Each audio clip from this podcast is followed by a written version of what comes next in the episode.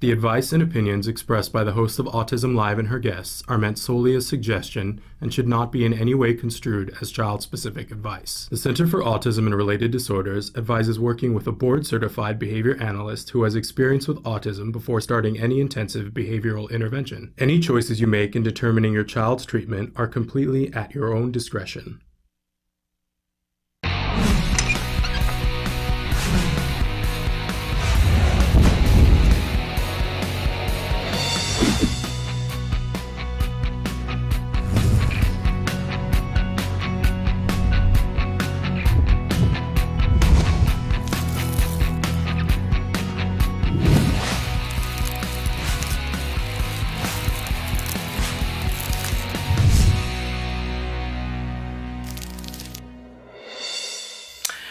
Morning and welcome to Autism Live. I'm Shannon Penrod, and we are webcasting to you live from the Center for Autism and Related Disorders headquarters in Tarzana, California. It's Tuesday.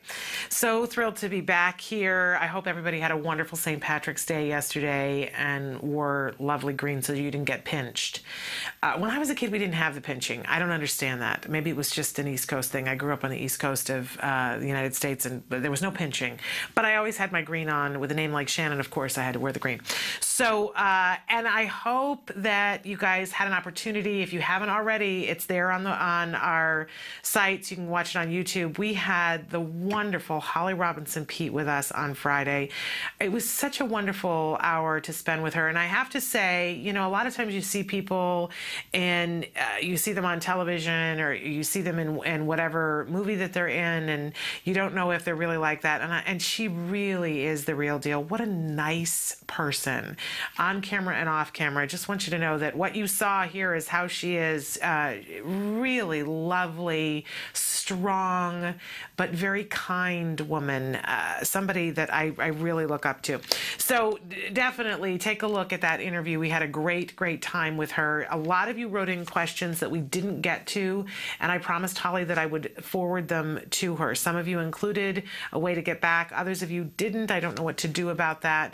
Um, if you sent in a question, uh, for Holly and we didn't get to it, and you know that you didn't put your email, I'll tell you what, do me a favor and today at some point, send your question again and include your email where she can get back to you so that I can forward that to her because I feel bad that she doesn't have a way to get back to you. Uh, she said she would find a way to tweet or whatever, and I will send them to her uh, either way if you don't want to include your information. But um, you know, it'd be easier if, if there was an actual email. All right. Uh, we are going to be with you live for the next two hours. I'm really looking forward to it. We talk about autism from a 360 degree perspective here. And what that means, you know, I've, I've taken to saying that quite a bit. And somebody said to me the other day, what exactly does that mean? And I said, we don't just talk about one thing. We talk about all the different things that are entailed in either having a child who's on the spectrum or if somebody is on the spectrum themselves themselves, the kinds of things that they will encounter. That means we'll talk about news stories that, and we're going to do that today both the good and the bad, right? Uh, because there's always the good and the bad. Uh, we'll talk about what it's like financially, what the pressures are, what the stress is, how we can take care of ourselves completely and, and be healthy and have the members of our family be healthy, both physically and mentally. And and then everything else on top of that because we want to be able to get to progress and and we do talk about ABA here a lot and we are going to talk about ABA a lot this week and I this year have said I really want to talk about quality ABA because as more and more people are getting ABA I'm seeing and I'm hearing from all of you that sometimes the ABA that you're getting is not up to par with what we what we really need it to be for you to be able to see that progress. We know that it's not all created equally so it's important important. Uh, I know when I started quality ABA with my child, I didn't know what quality ABA was, and there was a moment in which I I kind of thought that's what all ABA. I didn't know how lucky I was. Right? I want you to know if you are lucky, how lucky you are, and if you aren't being lucky, I want to know. I want to be able to tell you what you need to do to get to that space where you can say, yeah, I'm really lucky. I'm getting quality ABA as well. And why? And why. That I think that's as important as anything else because when you know why you want to get quality ABA therapy, then you go, okay, I want to do that. But to say that and to do that, it, it really is not the only thing that you need to do, right? If all we ever did was quality ABA therapy, but we didn't take care of the child's medical health, right? We're not going to get as far. If we're trying to do quality ABA therapy and you lose your home and you're homeless, it's going to be really difficult to do quality ABA. I remember saying to somebody, "Well, if we have to, we'll do it from a cardboard box." But the reality, you know, those those, those some big words, right? Um, but the reality is is that we need to keep our kids safe. We need to keep them interested. We got to make things reinforcing for them, and we have to make it reinforcing for ourselves in order to get to all that progress. It really is a very multifaceted journey, this journey through autism, and it is not one size fits all.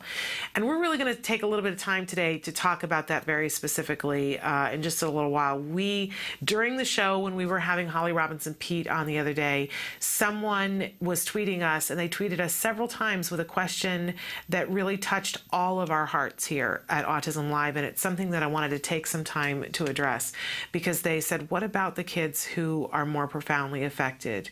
And, and why do I always feel like my child who is not on the Aspie ends of things is always being left out? And we're really going to delve into that a little bit today. So, all of this that's why I say 360 degrees. There's so much to talk about. But the whole thing is meant to be interactive. We really want you to drive the bus here. We want you to tell us what you're interested in hearing about, what's tearing your ticket. I love that this dad wrote into us and said, you know, it bugs me that you don't talk about this. So we're going to talk about it today. Uh, but Emily's going to show you some of the different ways that you can get in touch with us here so that you can be interactive with us and have your voice be heard. Tell us the topics that you want to cover, ask the questions that you you want to ask so we can ask them of the experts that we have here on the show. Uh, I will remind you while, while Emily is showing you this that autism-live.com is our home page. You can absolutely go there and find lots of information. You can click on the blog, but there's also a desktop, a virtual desktop there. And on the desktop sits a computer. And if you click on the triangle that's on the computer screen, you can be watching the live show or the most recently recorded live show. To the side of that, it says there's a white box that says Shannon is answering right now, um, and it's I think it's still saying uh, one of the questions that we asked Holly. It is, uh, but then underneath that it says your question, and in that white box, put your cursor there, start typing, and hit enter you will find, much probably to your surprise, I'm going to take that other question off right now. Uh, did you see it disappear? Um, you will you will find that when you hit enter that's all there is to it. You are not being asked to log in. There it's not a club that you have to belong to. Nobody knows your name or your credit card number or your address right? It's completely anonymous and it's completely free. And i i think that that's really rather remarkable. It does have its drawbacks. It does mean that if you don't tell us who you are and where we can get in touch with you then the only way that we have to talk is here which is totally fine. Um, but if you do want more information information from us, you will have to give us more information. And I always like to remind, and I and I know I, I remember to do this always when we have Dr. Granpeesheh here, but no one on the show, no one on the show can give you child specific or individual specific advice, right? There is no way in this format that we could know enough. Now, having said that, there's a lot that we can talk about that hopefully will help you to figure out what direction you want to go in next. Sometimes it's even about which question do you want to ask next. I've always said that if you don't even know the questions to ask, then you're really mired in the mud, right? I love recommending having a, a, a support group that is local and a support group that's more global. And even if you don't participate in it on a daily basis, I love to get a daily di- digest from my local TACA group. And I see the questions that people ask. And a lot of times, the questions that other people ask inform me about what I don't know about. So, you know, the the the first time that I saw somebody saying, "How many hours of respite do you get?" and I said, "What do you, what do you mean you're getting respite hours? Does that mean somebody's funding it?" Come to find out, yes. Respite was available to me and I hadn't asked for it because I didn't even know it was available. I, I honestly, I don't think at that point I even knew what the word respite meant.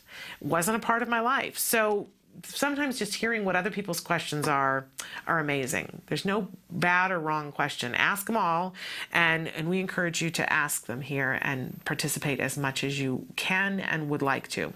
And again, you know, Emily showed you there's lots of other ways to participate, but that live feature is a very quick and pretty instant gratification, right? It's that's what it is, instant gratification, and free.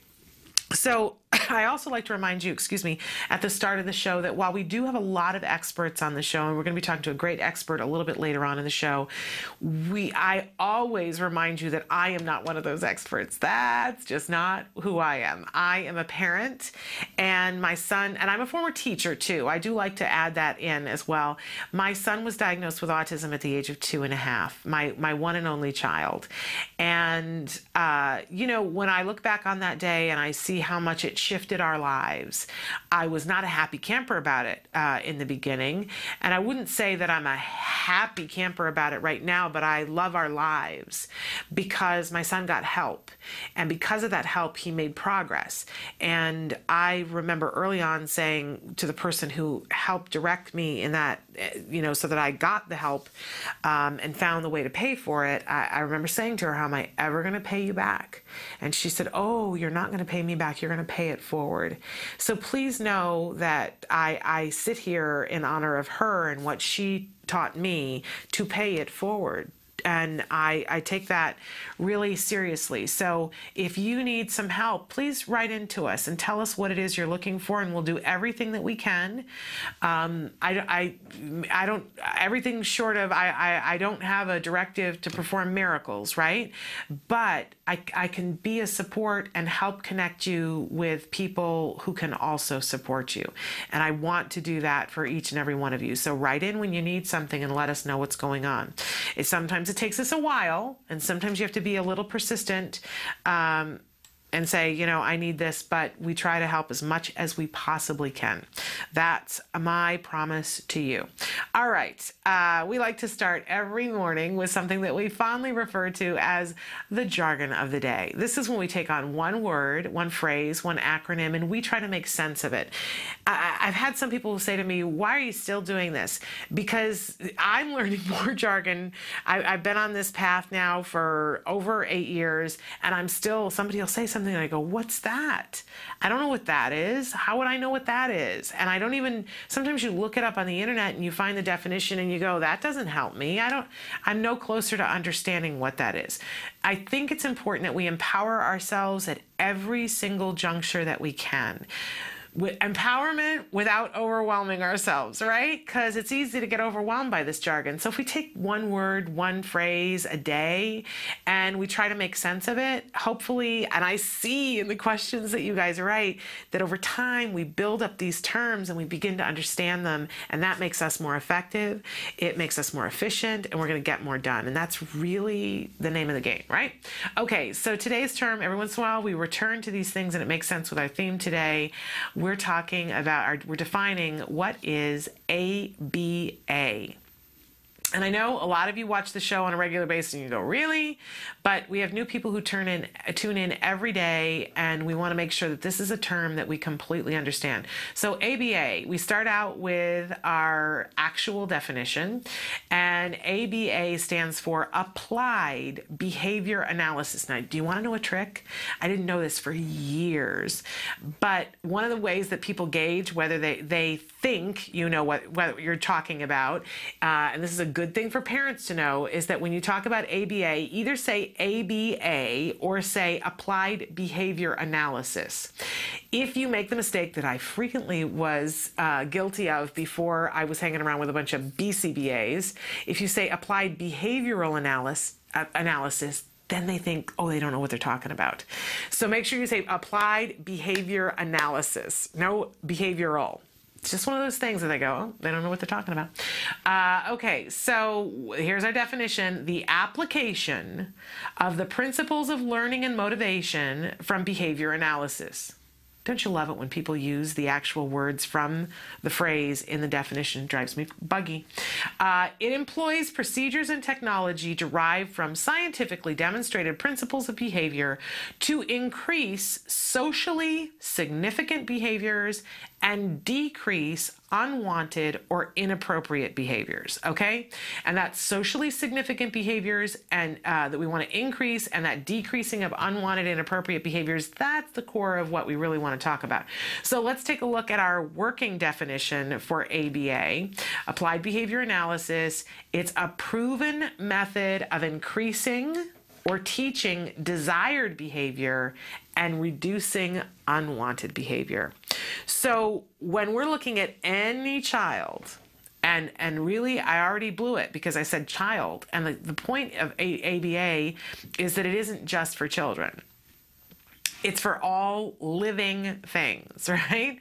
That there are a set of rules uh, that govern behavior. So anything that engages in behavior, we can modify the behavior and we can say, I want to teach a behavior uh, because it's a desired behavior.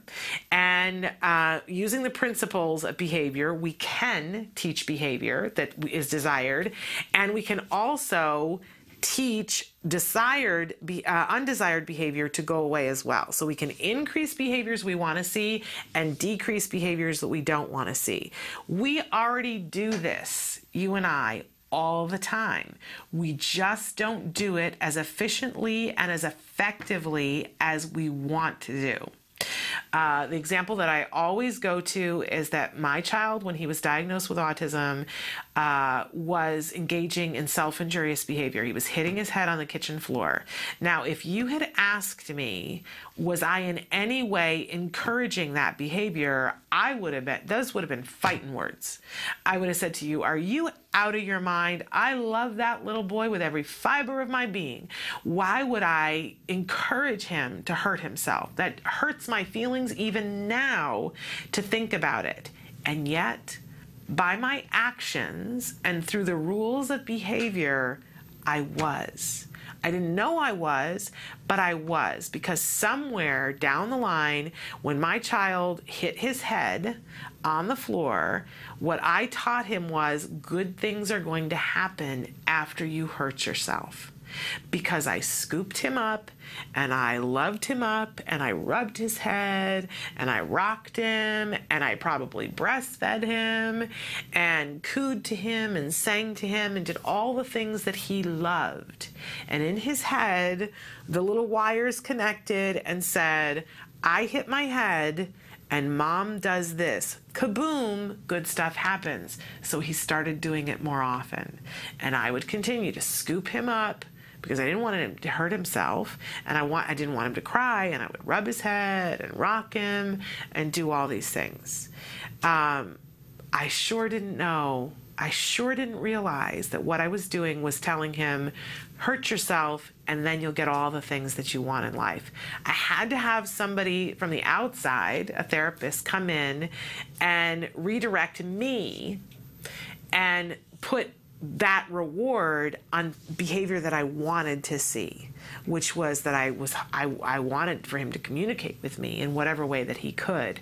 And they helped me to do that in a way so that he couldn't hurt himself and that I understood the power of my actions and where and when I placed them.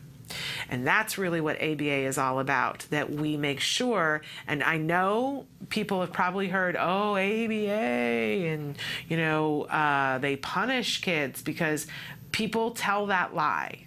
But the truth is that when we look at applied behavior analysis, it's based on what I call principle one, which is that in order for any behavior to become a habit, it has to have some sort of reward. So everything that you do, everything that I do, we do it because there's some sort of a paycheck. Now, that paycheck might be one messed up, nasty, uh, you know, looks like it doesn't make any sense paycheck, right? But the truth of the matter is is that if it's rewarding to us, we will keep doing that behavior. My son kept hitting his head on the kitchen floor because he, the paycheck that he got for it was big enough for him. And I just needed to turn that equation on its butt right? And to start giving him a paycheck for behaviors that I wanted to see. I started rewarding the behaviors I, I wanted to see and not rewarding the behaviors I didn't want to see. And it did flip the whole thing. flipped it for me as a person, flipped it for me as a mom, and it flipped it for my child and made a pathway for my child to learn and to get excited about learning. And you know, I I'm to, you know, tell you right now that I have so much still to learn as a parent because I still react in the moment. And then I go, "Man, I blew that hard and ugly, right? Uh, so this is one of those things that it's something you practice every day and you learn every day. But when we use the principles of ABA, it's empowering. It's empowering and it's positive. We're giving a reward uh, some sort of a paycheck for behaviors that we want to see. It is not punitive in nature. So, uh, I, I, if you're new to ABA, I'm thrilled that you're here because we're going to take a little ride on the ABA train today and all of this week. Um, and we'll still continue to talk about the other things, but really, uh, it's a powerful week for ABA.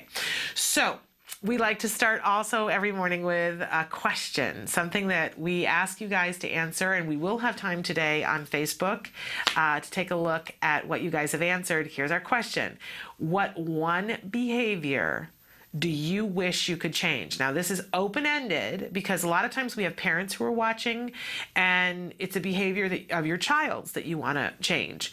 Uh, but other times we have teachers that are watching and it might be one of your students that you want to change. And other times we take this ourselves and go, you know, there's a behavior that I'm doing that I wish that I could change. So it could be yourself, it could be someone else. What behavior do you want to change of someone? That's all we want to know. Because the truth of the matter is is that we can change behavior. If we're willing to make it worthwhile enough for ourselves and for other people, we can pretty much change any behavior. And early on, when uh, in the state of California, uh, there are funding sources for ABA, and one of them is the regional center. And the regional center, though, wants to make sure that parents are going to use their train their training well, and that they'll uphold the principles of ABA. So before your child can start, before they'll fund your child to get ABA, they require the parents to go through 16 hours together, uh, which is hard for an autism family to find 16 hours where neither parent is there and somebody else is taking care of your child, but you must go through it together 16 hours of parent training for ABA. And man, I, I, tell you, I still am thanking the friend who watched my child for the 16 hours so that my husband and I could do this across a four week period.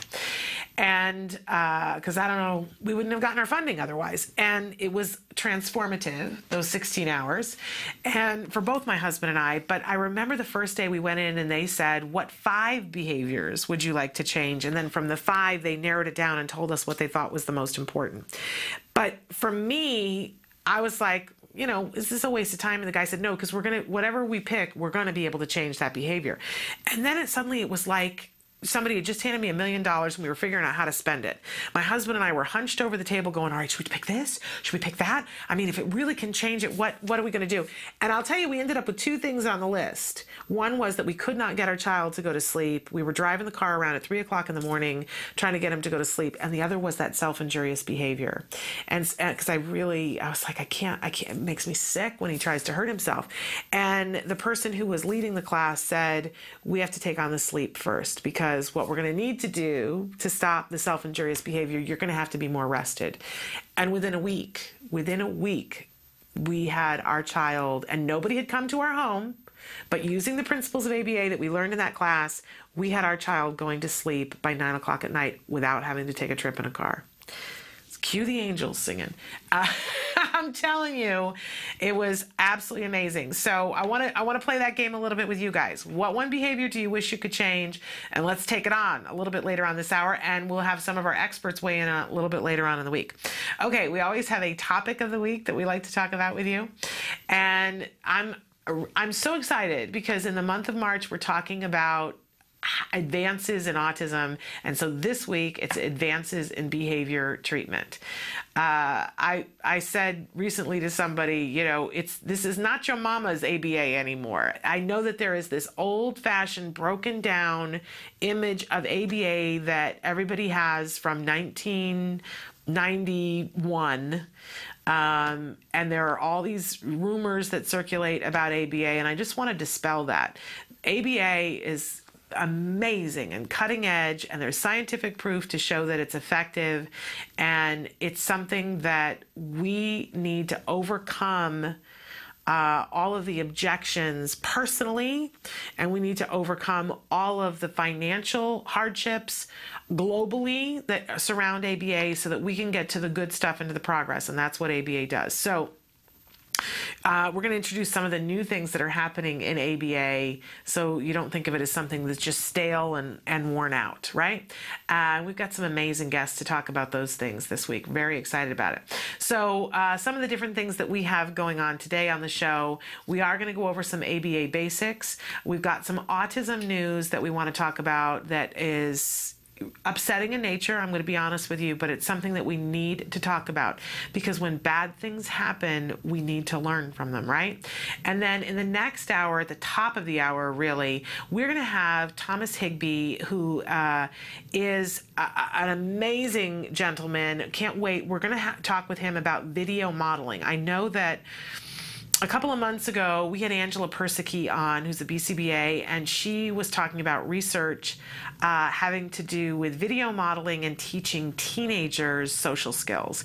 And so many of you have written in about that study and said, you know, where can I find out more about this? Uh, is there other stuff that we can do video modeling with? And so I asked around and I said, who's the person? Who's the person that we can talk about uh, video modeling with? And I was told that it is Dr. Thomas Higbee, and he is coming to us from State University of Utah. So that will be at the top of the hour. You're not going to want to miss that. But ever so much more that we have to talk about. And we're going to start, uh, we're going to take a break. And then when we come back, I'm going to talk a little bit about some tweets that we got during the Holly Robinson Peete show about what about our kids who are more profoundly affected and why do they constantly get left out of the conversation. Really touched all of us here at Autism Live, the many, many tweets that we got from a dad, and, and I want to make sure that we address this. So stick with us.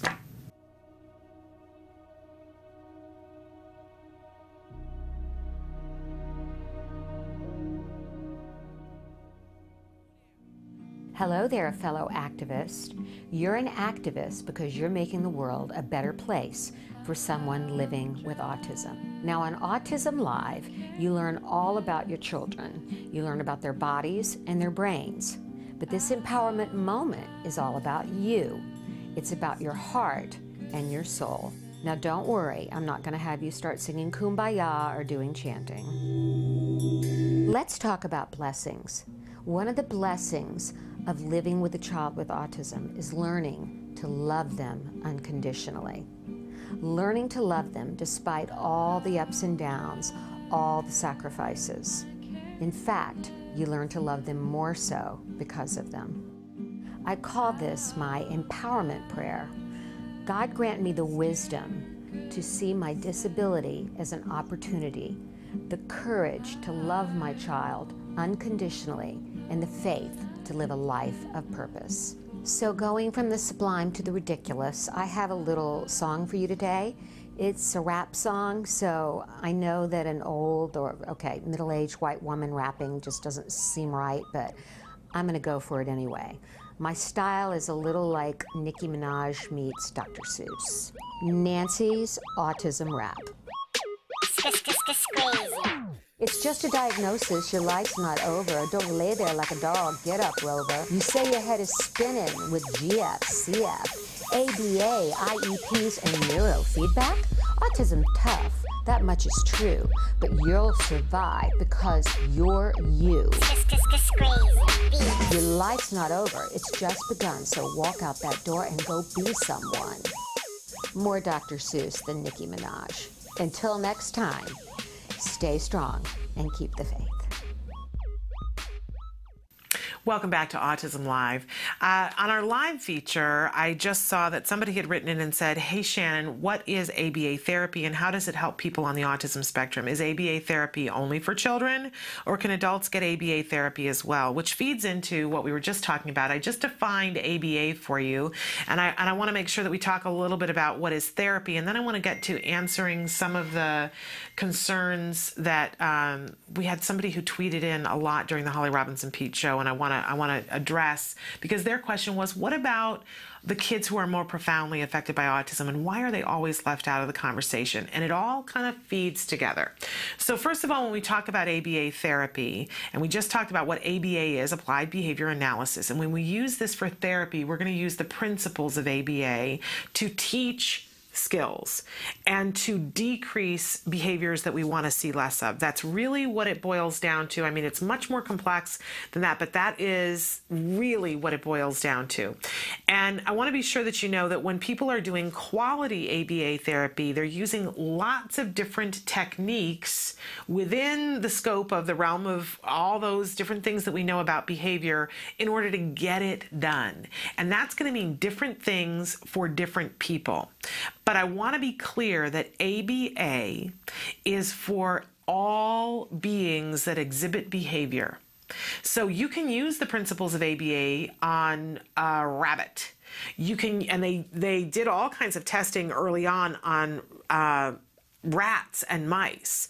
But it absolutely works on adults, it absolutely works on children, and it works on people who aren't on the spectrum, and it works on people who are on the spectrum. And we know that to be scientifically true. That has been proven hundreds and thousands of times. So ABA, I, I, will I will remind you that Olympic athletes train using the principles of ABA. Uh, that people in corporations use the principles of ABA to get their productivity higher, to make people happier, and to make them uh, produce more. And we absolutely know for a fact that ABA is effective in treating individuals who are on the autism spectrum, and that does not mean just children, it's also effective for treating adults who are on the autism spectrum. Okay, so level playing field in terms of can everyone grow and progress using the principles of ABA? The answer is yes.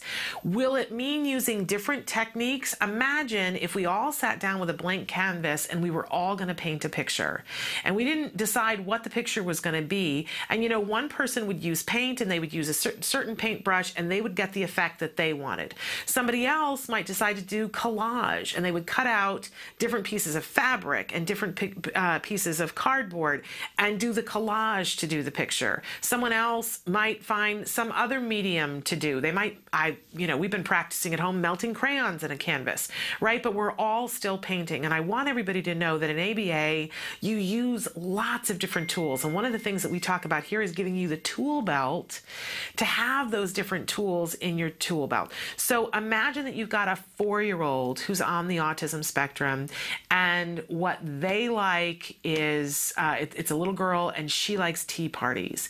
So the reward that we're going to give her for overcoming the things that are difficult for her, we're going to do tea parties with her and we're going to use that as a tool to help teach her behaviors that we want her to learn. And we're we're going to help her to want to earn those things by offering that tea party as the reward.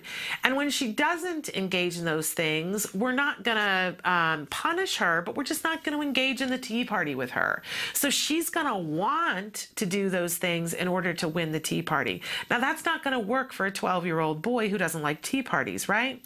So I want you to know that there are many different ways in which we teach with ABA, and beyond just what the rewards are, there are different tools. Sometimes we use DTT, and we'll talk a little bit more about that later on in the week. Sometimes they use pivotal response training. There are lots of different techniques that a qualified BCBA or a qualified ABA um, therapist can use to help engage that other person and get them interested in doing whatever the task is that we're trying to learn. And there are very specific ways that we can intervene to encourage them not to engage in this behavior that there used to be a reward for, that we're not giving a reward for it anymore. Okay, so ABA therapy is very effective at creating progress no matter where you are on the spectrum. Now, we had uh, someone write in several tweet into us several times on the show talking about the dad of um, a child who is on the spectrum. And and the dad was really saying why don't we ever talk about the kids who are more profoundly affected? And why does it seem like so much attention is given to that that Aspie group that's very high functioning and that's good at computers? And why are we always leaving out the kids who are more profoundly affected? And first of all I want to start and apologize and say, if that's what it seems like, I would never want that to be the reality. But here's where part of the issue is, and, and, I, I'm going to talk very frankly about this, and, uh, and you can tell me I'm wrong, but part of the difficulty is that for so many years, so many of our kids didn't get the therapy that they needed and the therapy that they deserved. And that is not the parents' fault. That is not the parents' fault at all. It wasn't available.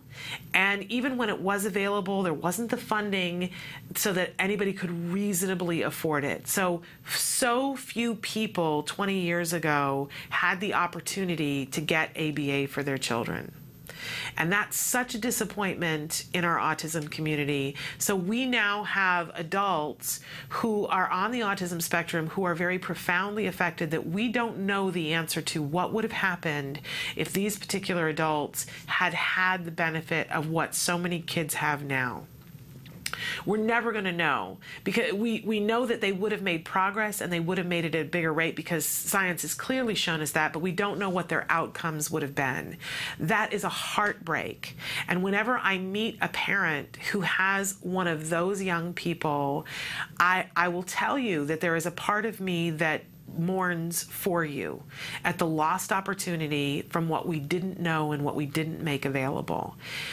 But I'm also reminded that it's never over. It's never over. If you have a young person who is very profoundly affected and has not had the benefit of really good quality ABA therapy, I want to urge you to put yourself in a circumstance where you can make that happen. And that means different things based on where you live. But there is progress still to be made.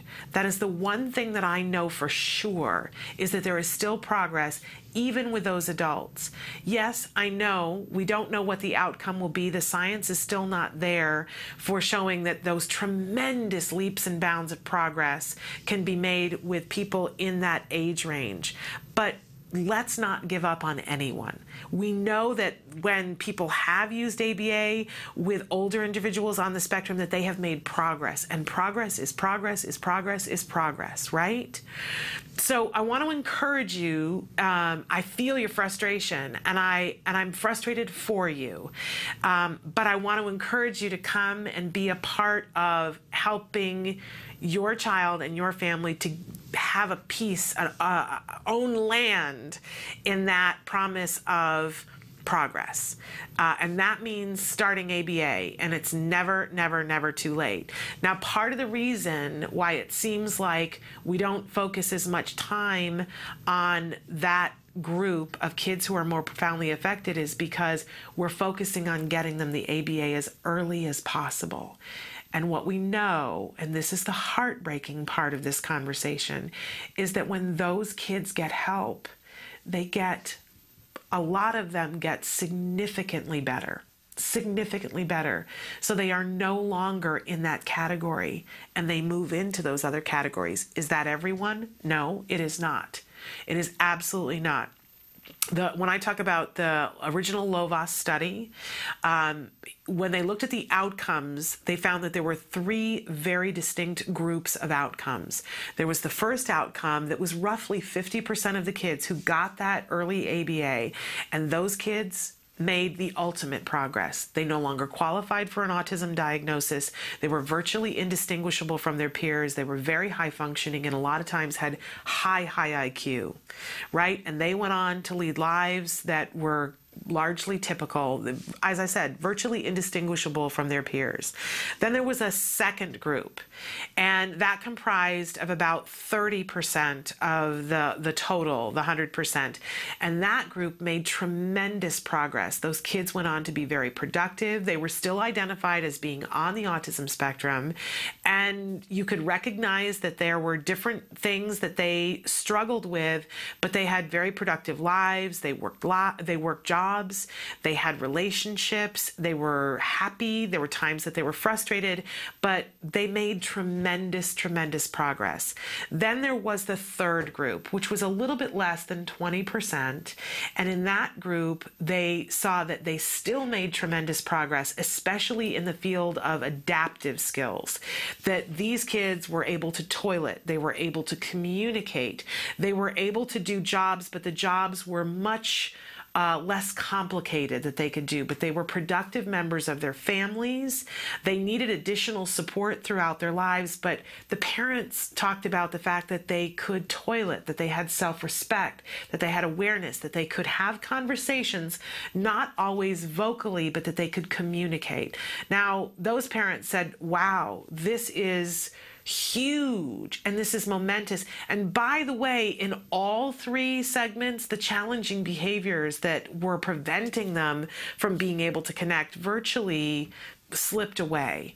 Uh, there was still, from time to time, I mean, you know, I still engage in challenging behavior from time to time, but largely the challenging behavior in all three categories was gone. So the quality of life for all of the individuals and the quality of life for the families had gone up exponentially. You really couldn't measure the quality of life difference, how great it was.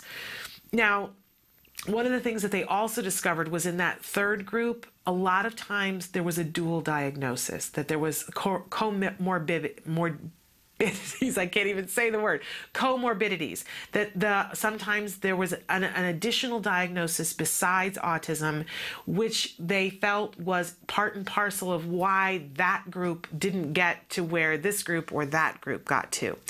So I, I, would say to you if you have a child who is very profoundly affected by autism, there are a couple of things that I want to urge you to do. Ask some questions is it just autism or are there other things going on for your child? Because a lot of times when a child gets an autism diagnosis, people stop looking. They stop looking about whether there are medical issues, whether there are other cognitive issues that are going on. Know for yourself. As a parent, if it's eating you, find out what is going on because there may be a way that the other issue can be treated that will help with treating the autism so that you can make more progress, right? So know for yourself, am I just dealing with autism or are there other things going on? As my child, as they say, twice exceptional. I know parents whose children are thrice exceptional, that they have other challenges going on as well. Make sure that you're treating what you need to treat medically and make sure that you understand the full extent of what is going on with your child. And then get quality ABA therapy. Please don't feel as though you missed the boat. I, I can't imagine what that must feel like for you, but please don't give up on yourself and please don't give up on your child. And if you tried ABA before I, and it wasn't effective for you and you didn't see progress, I really want to say to you from my heart that I believe with all of my being that you did not have the quality ABA therapy that you and your child deserve. And I really want to ask you, I want to plead with you to try again. With everything that we know now, try again. And even if you're not sure, write in and let's talk about, let, let me help you to find a quality ABA therapy in your therapist in your area so that you can make the progress that you know you want and that you know that is owed to your child. All of the kids in that original Lovaas study made progress. And by the way, all of the children in all of the studies since then have made progress. Does the progress look different? You bet you. But at the end of the day, at the end of the day, the fact that they made progress. Whatever it is that you're going through, if you're going through the worst of challenging behavior, when I see parents who say you don't understand, uh, and, and in a minute we're going to talk about a news story of just one of those parents. I I tell you that early on I have an understanding because I was there before we started ABA therapy. But like a lot of parents, we progressed out of that. I want you to have that opportunity to get further, but that but that comes with ABA and with some other things. And if you need some help, let's let's get you the help to get there. But if your child is biting, if your child is running, if your child is hitting, if your child is smearing feces, if your child is not yet toilet trained and they are over the age of five, if your child has no ability to communicate their needs for you, we need to stop and make sure that we fix those things because those things are happening for a reason and you're you're frustrated you're exhausted and your child is frustrated and exhausted and i'm telling you there are answers there are people who can and will help you to get through this and and and if it again, if it seems like we don't talk about that, it's because we talk about getting through that and progressing to the next stage. Join us. I know that we can see progress together ask for help. I'm happy to help you to figure out how that's going to happen in your individual home, how you're going to get hooked up to those services. Okay? We're going to come back and talk about a story about what happens when we don't get that kind of support. Stick with us.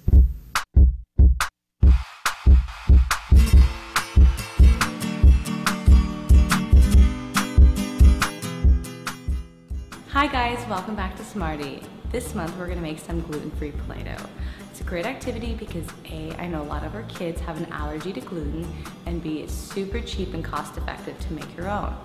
So let's get started. The materials you'll be needing are one cup of white rice flour, half a cup of cornstarch, half a cup of salt, one tablespoon of cream of tartar, one and a half teaspoons of vegetable oil, one cup of water, food coloring, a saucepan, and a spatula.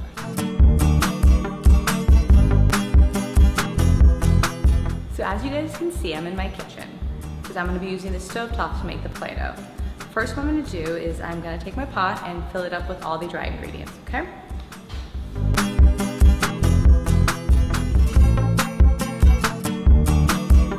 Now that I have my dry ingredients in the saucepan, I'm now gonna add the wet ones, the vegetable oil and water. I'm gonna turn the pan onto low heat and continue stirring. What I want to make sure happens is that it gets solidified and gooky looking, you'll see in a second, but not overcooked, okay? You're just trying to get the materials to kind of congeal. You know the dough is ready. So what you're gonna do is you're gonna just take it off the stove top and let it cool. Once it's cool, then you're gonna add your coloring and boom, you've got gluten-free Play-Doh. Well, I hope you enjoyed the Play-Doh with your kids. Until next time, craft on guys. Can you see me flying by your side? Welcome back to Autism Live. We're talking about quality ABA and making sure that we ensure that every individual in the autism spectrum has the benefit of that kind of intervention, regardless of age, regardless of ability. And um, you know, it's something that I feel so passionately about. I was uh, there was a story in the news last week that we covered about South Dakota. That in South Dakota they were pushing very hard to try to get insurance reform for autism passed so that a wider range of people could get access to services, and it didn't pass. It was defeated in in their state state legislature, excuse me, and um, one of the things that was really, really upsetting to me was that a representative for one of the insurance companies uh, stood up and, and I'm paraphrasing what she said, but she said, you know, this is very expensive. And, you know, I know that there are studies that say that it's effective, but, you know, it, it really isn't effective at getting that great progress for all of our, uh, all of the kids on the spectrum. And that kind of talk, uh, just to me, that's throwing down the gauntlet. Because who gets to decide what progress is substantive? And it leaves out the very important things when they say, well, you know, because if, if we say that ABA is only uh, worth spending money on for people who are going to progress to the point where their autism is no longer longer visible, that is a great disservice to all of humanity. And a story that came out in the news this last week it really drives this point home. Uh, this happened in Ireland. Callum Dale, 13 years old, had Asperger's syndrome. And, and this is another thing that I want to say is a lot of time people have that assumption, oh, well, if somebody has Asperger's, you know, and they're able to communicate, then that means that they're so much higher functioning and that they're not having difficulty with the challenging behaviors. And you guys know that that is not always the case. And this young man had a tendency when he was upset to run. And unfortunately, on the 15th of this month, so just last week, he was having having a discussion with his father that he didn't like how it was going, and he ran out of the house and ran into the nearby road and sat down in the road. And I understand that this is not the first time that he had engaged in this behavior. 13 years old and very frustrated with his dad. His dad, terrified, ran out into the road, was begging him and trying to pull him off of the road, and he was unsuccessful. And a car came along and hit both of them. And it takes my breath away to say this, but Callum Dale, age 13, is no longer with us because of this. And his father is in serious condition, and his mother stood along the side of the road and watched this all in horror.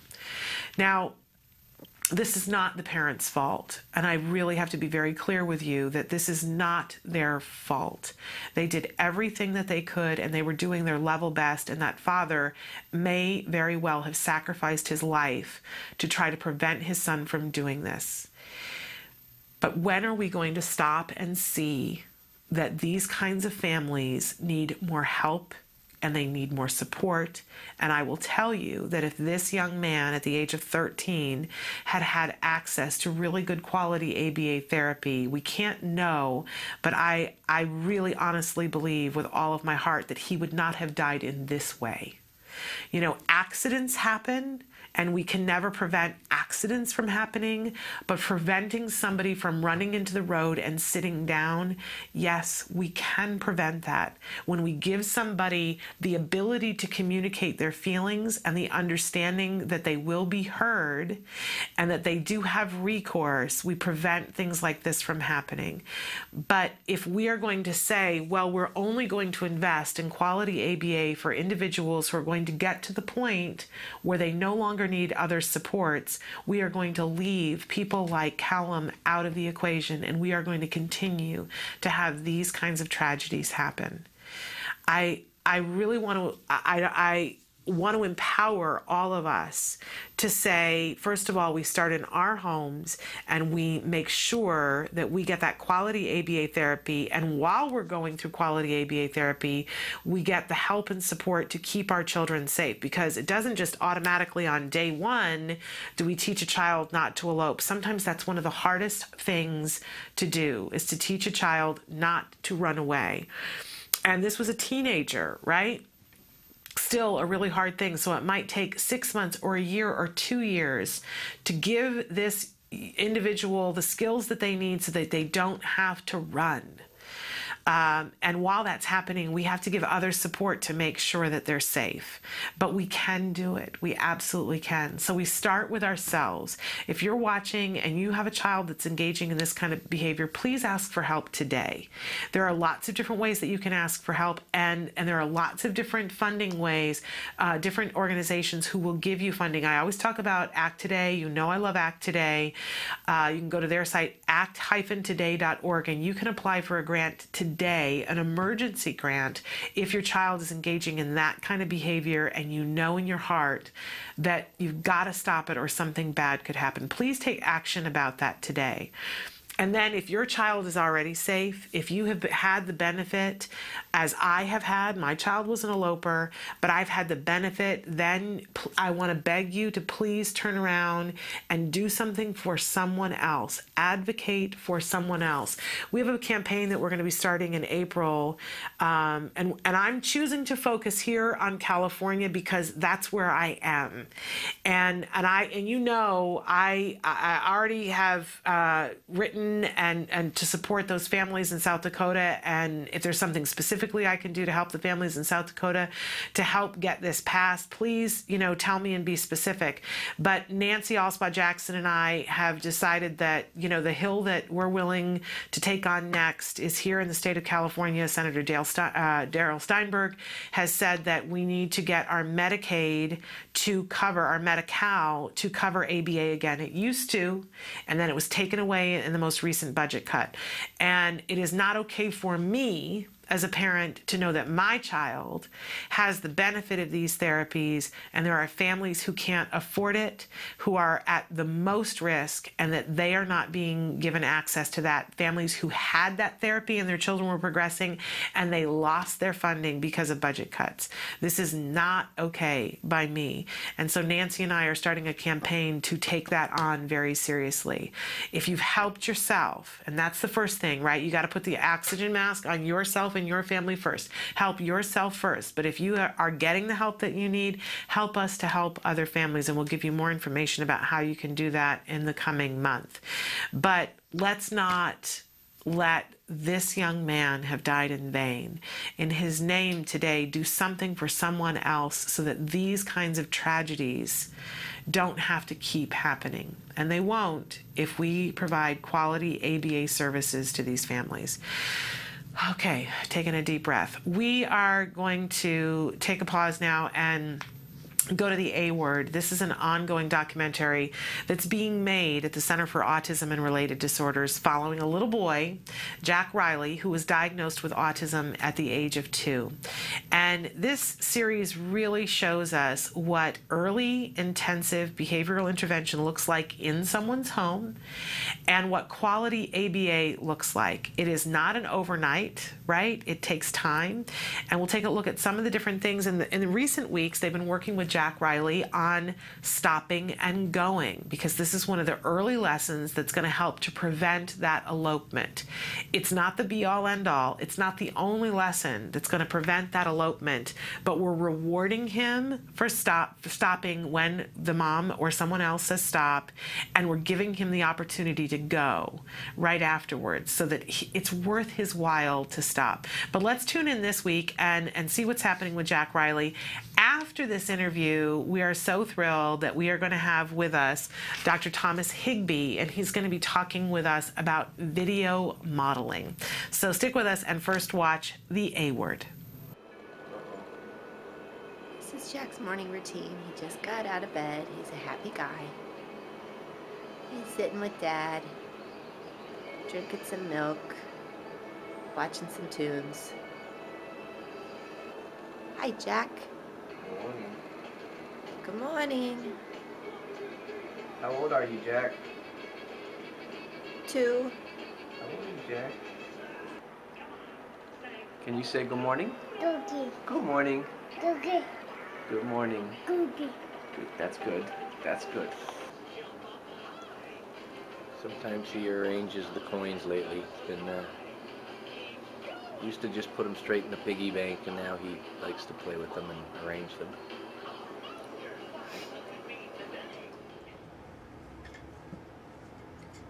Nice. job. Say more. Boo. Good. That was a good M. Nice building. Boo. Good. More. Here you go. Yeah, we definitely want his scores to increase with him talking more. Because he knows everything and he knows what everything is, but you're just getting him to independently ask for things. Because we want to get him to mand for things. Um, at What, least what are you 20 saying? times What's a the day. word you're using? Mand. Mand. Mand. As in. As in like requesting. so he can say like the object, like he can say train, or he can say more, or he can say Right. all done, anything to communicate with you. because he has a language. I don't think we give him enough opportunities Okay, to okay. ask for things or That makes question sense. things. That makes sense. We just have to require it more. Yeah, and then after that, we'll um, move into more um, frames such as like I want train, Okay. I want this. Okay, that makes sense. Yeah. That makes sense. So I have dad that hold the train, and then have to ask daddy. Daddy's Look, here. Daddy has the train. So Mike, have him ask you for the tracks. You can even just hold it out in front of him, and then he'll even ask you. More? Okay. So here we go. There you go. Yeah, good talking. Very good. I've never seen him play train so intricately Yeah. before. He's been pretty much daily. He's asked for his train once. Can you say, say, give me? Okay. Good talking. There Good you talking, go. buddy. Good asking. Good asking. Yeah, definitely his two syllables are just Yeah. coming along really well. Yeah. I mean, they're all, most of them are appro- approximations, but they're the same every time. He's a little sedate today, actually. I'm surprised.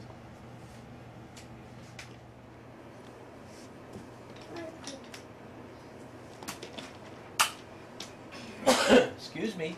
He gets concerned when I sneeze and cough. Daddy, are you okay? Yeah, I'm okay. Oh, See that? See it sounded. Cheryl That's thought- Cheryl so thought on that. cute. Can you say I love you? That's I love you you. Same every time. It's kind of like yellow, but Yeah. yellow doesn't melt us like that. Hi, we're gonna be working on some pictures. Let me get your picture first.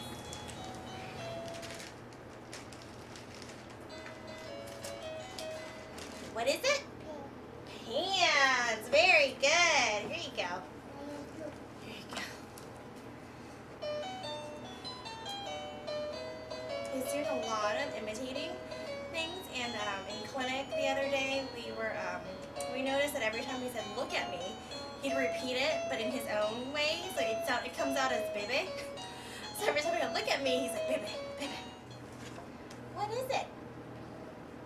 Pants. Hey, over here. Look at me. look at me. No, over here. Look at me. Right here. There we go. That is a train. We'll play with it in just a second, okay? Hey, look at me. Now look at me. Right here. There are your eyes. What is it? Pants. Okay, you can go. Good job. Okay, go play. Do you want the book or the trains? Book or trains? Trains. Okay, good. Go play. Go play with your trains. Go ahead. You can go play now. Oh, you want to look at the pictures? More? More pictures? Here, you can look at the pictures. Here, I'm going to show Suzanne what you know? How about let's look at the ones that you do know? Those are the ones that you don't know. Bunny. Bunny. Wow, guess you know a lot more than I thought. Mm-hmm. What's that one? Fish. Chicken? Oh, this one. Da da da da da da da da da da da da. Shop. You are so smart. Touch it. Tiger. Nice. Good job. Okay, what what else? What's this one? A. Ellie. Oh, it's getting closer. A. Elephant. It's getting closer. Lion. Lion. You do know a lot of animals. Between last week and today, Jack is able to label more cards. He's interested in identifying the images and consequently building his vocabulary. As the weeks progress in his ABA therapy, so has his skills. In two months, he's gone from babbling to enunciating certain words clearly. With prompting, he's able to practice appropriate speech when playing and requesting objects. Eventually, the prompting will fade and he will do it on his own. Each new skill acquired builds on the previous one. You're interested again? Here, why don't you go over there? Go over here and you can see better. Green. What's that? Train. Ooh, you want to move it for me? Show me your train. Say choo choo. Yeah, move it. Welcome back to Autism Live. We are so thrilled to be welcoming for the first time here on the show via Skype Dr. Tom Higbee. He is coming to us from the Utah State University in Utah, and he is also the director of the Autism Support Services Education Research and Training Program, otherwise known as ASSERT. Dr. Higbee, welcome to our show. Thanks, Shannon. It's great to be here. So let's start by explain to us exactly what ASSERT is. Okay, uh, ASSERT is a university-based intensive uh, behavior analytic preschool program for kids on the autism spectrum. Uh, we serve about 10 kids uh, preschool age, three to five, uh, in a, in a, here on the on-campus program, um, which is not unique.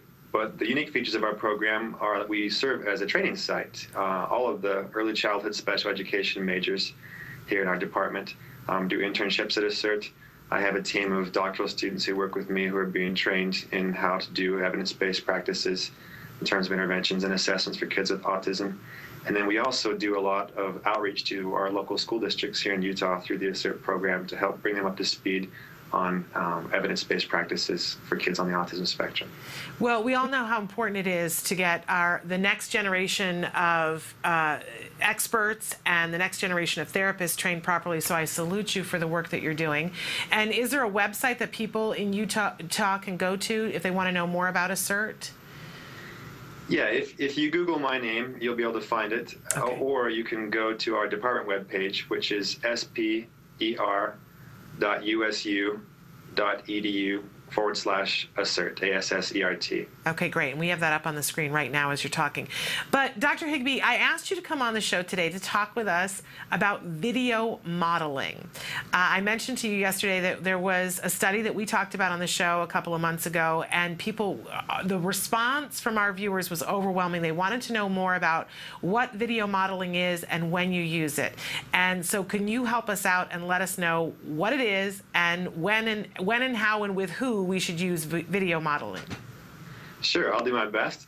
Uh, video modeling is a really fun intervention tool to use uh, for kids with autism. And like most of our best tools, it works so well because it takes advantage of strengths that our kids often have. Um, I don't know how the kids are out there where you're based in California, but many of the kids with autism here in Utah tend to be very interested in screens. Yes. They, they tend to be very interested in movies, uh, and, and a lot of the kids tend to be very good memorizers. Uh, and so what we do with video modeling is we take that skill, that uh, tendency to be interested in something and that strength, and we turn it around and say, great, you're great at copying things, you're great at imitating, um, not always in the appropriate circumstances. Um, so let's use that strength to our advantage. And essentially, what we do is we create um, a videotaped sequence, just as you would if you were scripting out uh, a movie or a television show. But instead, we're scripting out an appropriate social interaction most of the time, although it's uh, video modeling has been used to teach a variety of different skills. We, we videotape uh, an appropriate social or play interaction, and then we provide our student on the autism spectrum with an opportunity to view that video and then immediately afterwards have a chance to engage uh, with those same materials with another peer or with whatever the context is that's relevant. Really remarkable. And and so it's not the child who's engaged in the behavior; it's someone else. Is it important for them to uh, for the, whoever the, it is that's modeling the right behavior? Is it important for them to be about the same age, or uh, do you find that that isn't as important? Well, that's a really great question. And actually, there, there are lots of different ways to do video modeling. Maybe I could just quickly talk about. I would love that. Um, the most common uh, format is what we call third person video modeling, which is that that I was kind of describing, where we essentially videotape uh, two kids or two adults. Uh, uh, interestingly enough, the research suggests that it doesn't really matter how uh, how similar those models are to the child. You know, it always feels better to involve kids as opposed to adults. But the studies that have been done don't show that that's really a key variable for a lot of our students. But with the third-person video modeling, you you videotape um, typically developing kids, let's just say, interacting in an appropriate social way. uh, and then the student has an opportunity to watch them. There's also what's called point of view video modeling uh, that's used more commonly uh, when we're trying to teach like a self-help skill, uh, like washing my hands, brushing our teeth, or perhaps transitioning between classes at school. And then what we do is essentially it's just like those GoPro cameras that the snowboarders wear. You, you, you, you shoot the video as if you were looking through the eyes of the student, and they get to see what it would look like to complete this sequence of behaviors or this behavior, and then they watch it and go do it. And then the third, the third kind of video modeling that's really interesting and got a lot of interest more recently is called video self-modeling. And here what we do is we videotape uh, our actual child, the student we're working with. We may have to prompt them through the sequence, but we take we shoot lots of video and then we edit it down to show the very child who's going to be watching the video performing this task or this sequence of tasks, these play or social interactions, and then they get to watch themselves doing it the right way through the magic of video editing. Um, wow. So that's an emerging technology. It takes a little more work, yeah. um, but but for a lot of kids, that's really motivating to, to watch themselves on the TV. So, you know, we've used different strategies for different situations, and there's not any research suggesting that one method works more better than the others do. I would say we use the, that third person um, format most frequently because it's the easiest to do. Uh, and it seems to, to work very well. Although I'm interested in exploring more this idea of video self modeling. And so I'm curious, in all the uh, instances that you've explained, we're looking at the proper behavior. Do you ever do the review, the reverse, and show the the uh, the behavior that isn't desirable? Well, there there is another technique that's related to video modeling um, that's that's it's called video self-evaluation, where we'll we will do we'll we'll we'll videotape the kid in a situation, and then we'll sit down with the student and draw their attention to specific things. Um, but with video modeling, we're, we're, really trying to provide that positive model. We're trying to show them here's what you should be doing in this situation. Um, and the advantage of video modeling is that we can highlight the, the really important things that the student should be doing. We can filter out all of the extra background noise that is often present when we're trying to provide a live model or, or use model prompts. And then we also, by using the video model, we ensure that they're seeing that good example in the exact same way every time. There's not a lot of variability that sometimes happens when we have different people uh, using model prompts, for example. Uh, so it's got a lot of positive things. And uh, while there's a little bit of more work on the front end of creating the video model, after we've created it, then it's simply a matter of sitting the student in front of the uh, computer screen or the DVD player, whatever the technology is we're using, and having them watch it and then immediately go and do it. I have to say, it makes great sense. It's very exciting to me. Is there an age range where you see that this is more effective, or uh, or a skill level that's more effective? Who could benefit from this? Well, it, it, mainly depends on the student's ability to attend to the, the, the screen mm-hmm. and their imitation abilities. Okay. Um, and then, you know, the task that you choose to teach will vary depending on the developmental level of the child and what their skills are. I focus mostly with preschoolers, and so we're working very heavily on play skills um, and social skills. Um, but you have to put some thought into how you create the video model. You don't want to, to be modeling um, behaviors that, that are several steps beyond where the child certainly is, because there's nothing magical about it. Um, you want to have a sense of you know what is what's how long are the if the child is talking, uh, how long are their statements usually, and then the statements that you build into your video modeling scenario should be about at that same level, or maybe one or two words beyond. But you're not going to put in scripts. Uh, or statements that you want the child to be saying. You're not going to show in the video model a 10 word statement if our child's only communicating in three to four word phrases. Uh, so what really changes, as long as they've got that basic imitation ability, what changes is the, the complexity of the skill that you're having them learn uh, and the kind of the, the context, the length of the interaction and, and things like that. And I, you know, and I certainly have heard of this used for social skills, and I hadn't really thought about it for play skills. So now, now you've really got me wanting to ask a bunch of questions because we have a lot of viewers who will write in and say, you know, my child is having difficulty playing just playing at all or playing with other children. Can you give us an example of uh, a play skill that you've used video modeling with successfully?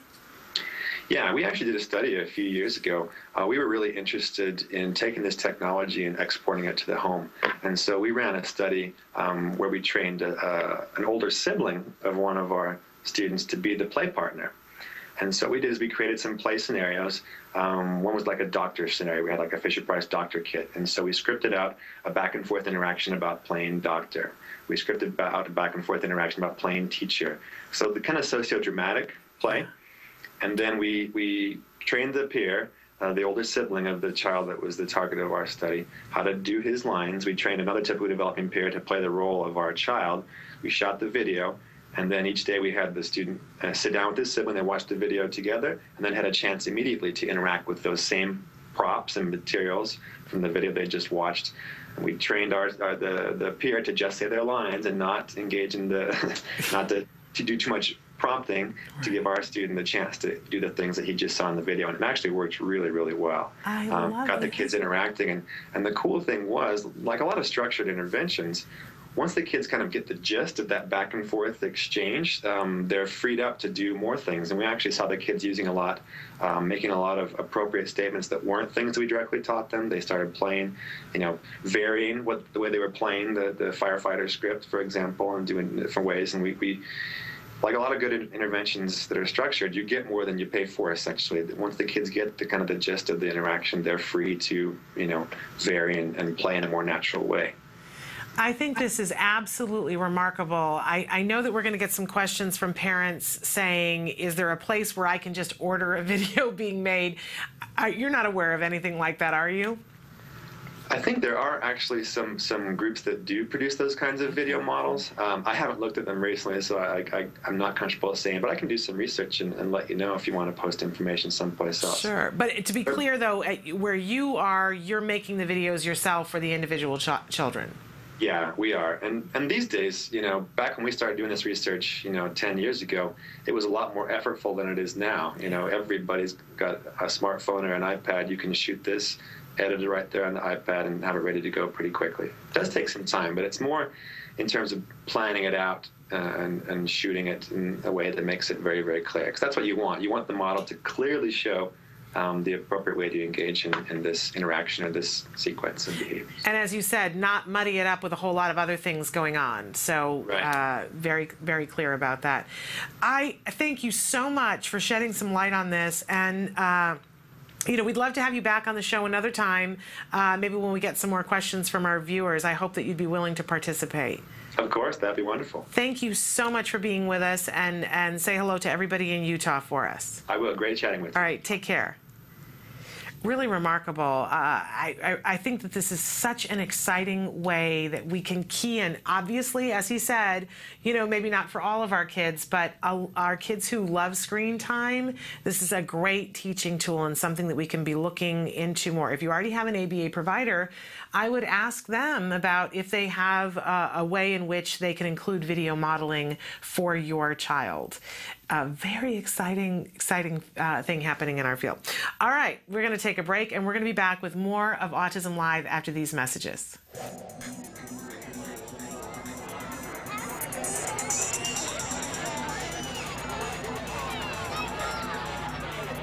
This is the second annual ACT Run for uh, Autism and mil- Military Families. We're down here in San Diego. It's absolutely gorgeous morning. All right, let's just start moving.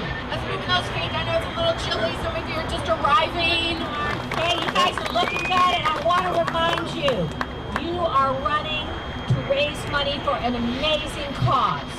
Our military families with a child of autism. You guys are heroes. Thank you.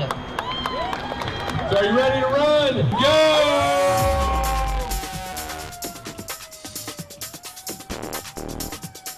Someone who's had a lot of friends who've had children with autism, and I'll tell you, there is nothing more heartfelt than watching the support that this organization provides for families and for militaries and for children. Whoa! Look at this little silver bullet on the side. He's gonna win it. Oh my gosh! Tackle him! Way to throw down a killer personal best, of course, on your Act Today 10K. See, look at that. That is a serious commitment to no limits racing.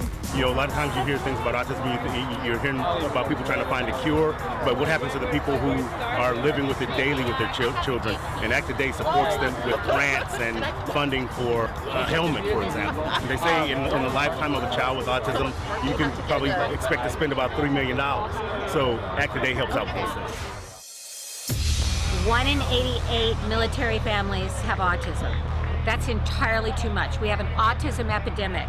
It's almost impossible for families to get the care and treatment they need, particularly the military family who moves on average every two years. Oftentimes they have a parent deployed. Their children do not get the care and treatment they deserve. Um, I hope all of you guys enjoyed running today. We're extremely humbled to get to be the title sponsor of this great event, and it's going to grow every year. We started off as a small company with a big vision, and a few years later now we've uh, donated over three quarters of a million dollars thanks to uh, generous support and generous marketing from our charitable partners. All right, here now we go. On five, four, three, two, one. This is international. Beat mega radio smasher. The time of my life, and I've never felt this way before. Yes, I swear this is true, and I owe it all to you. Oh, I had the time of my life, and I've never felt this way before. And I swear this is true,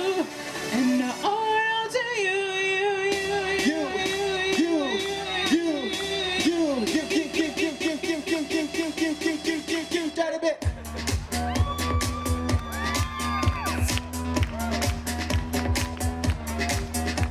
Bit. Hey, hey, hey, hey, clap your hands, everybody. Come on, clap your hands. Uh, uh.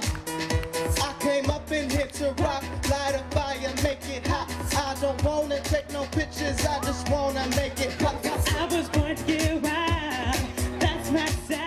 that you have the band going, you have friends here, you have just a great atmosphere. Why not come out and you're in Southern California? You can't get better. I want you to know you made a difference today in the lives of families with children with autism. You guys are amazing. You're activists. You guys rock. Bye, everybody. See you next This event would not be possible if we hadn't had the tremendous support of sponsors. We encourage everybody, join us next year. The party's going to be bigger and better than ever.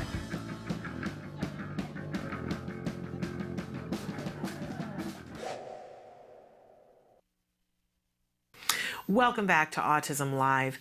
We ask a question every day of you guys, and I'm thrilled that today we have some time to, to take a look at the answers that you guys have written in. Our question was What one behavior do you wish you could change? And we said, open policy here. It can be a behavior that you're engaging in, it can be a behavior your child is engaging in, or somebody else, right? And we're getting a bunch of responses, and um, I'm loving them. Now, I'm thinking about the fact that I'm not good at math, right? Um, in fact, I think I'm uh, in the math challenged category, right? It, it's really difficult for me.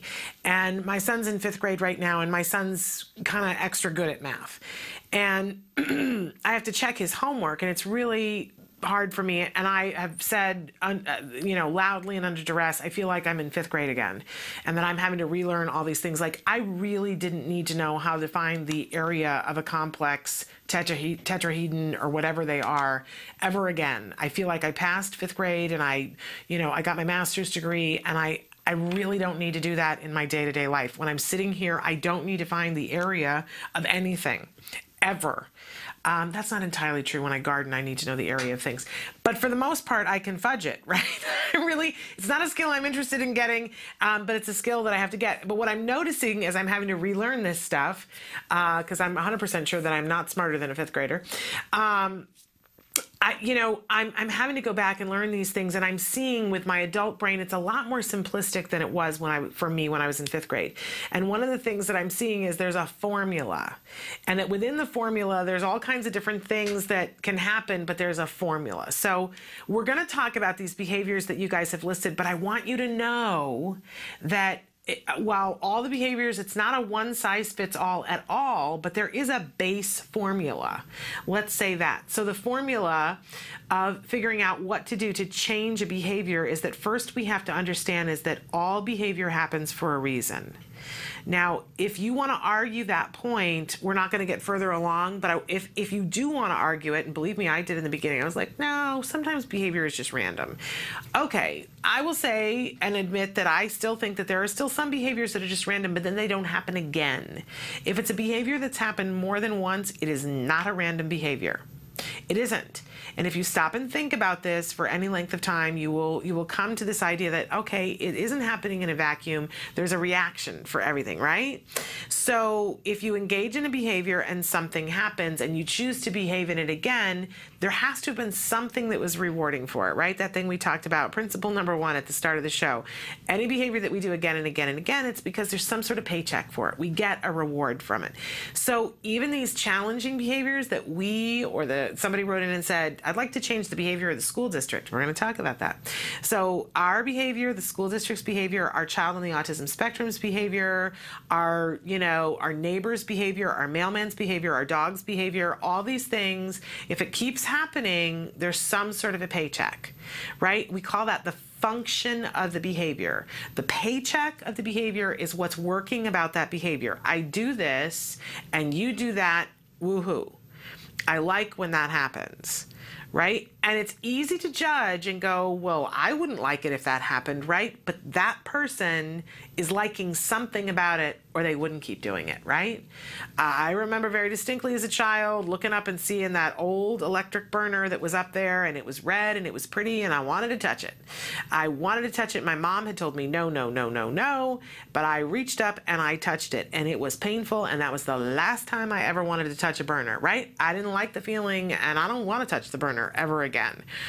Um, when something is not pleasant, um, to us, and everybody's tastes are different, then we don't want to engage in that behavior anymore. Um, but ABA doesn't focus on that. They focus on the other side of the equation, which is if we if we are driven by things that we want to have happen, then let's change the variables so that things on the behavior that we want to see, good things happen then the description that I love that Evelyn Gould has said many times here in the studio, she says, think of it this way, that when, when you do the proper thing, the lights go on and the party happens. And when you do the not right thing, then the party just doesn't happen. It's not a thing where you get lectured and told, you're not getting the party, right? It's just, there's like a, eh, nothing happened, right? It's just boring and dull. Um, not, not punitive, not punishing, but when you do the right thing, woohoo, the party happens. Okay, so in all of these things, we're going to try to figure out how we would figure out the function of the behavior. And then once we know the function of the behavior, then we can start to think realistically about how can we shift the equation on its end. And when we when we figure out the function of the behavior, when we do it properly, it's called an FBA, a functional behavior assessment. And it's a very specific process and we we really want to leave that as much as possible to the trained BCBAs. But you know, we can armchair it for some things if it's not life threatening, right? Um, and I like to, to practice figuring that out. Uh, okay, so uh, one of the things that somebody wrote in, they said, not exactly a behavior that we wish to change, but what we would like to know is why the hand flapping, why the humming, why the rocking. Is there any other scientific explanation other than being self stimulatory behavior? And um, honestly, I, am just going to tell you because for a long time I called it stimming and I called it self stimulatory behavior, but I hated calling it because I looked at my son when he did those kinds of things and they weren't stimulatory. It was self soothing. And I would get irked about it. And then I met with a bunch of experts and they said, well, actually, self stimulatory is not the proper, proper term um, for it, that it, they actually call it automatically reinforcing because it might be that it's stimulatory or it might be that it's soothing. There is something about it that feels good. So I love this question. And what I also love is that somebody wrote in and said, This is why I do the hand flapping. Um, and what he said is, I'll take a stab at this one personally for me. And this is not, this is for him, not for every single child, but it gives you, you an insight into what might be happening with your child. So this uh, young gentleman says, Personally for me, the hand flapping, rocking, humming, etc is sort of a release mechanism.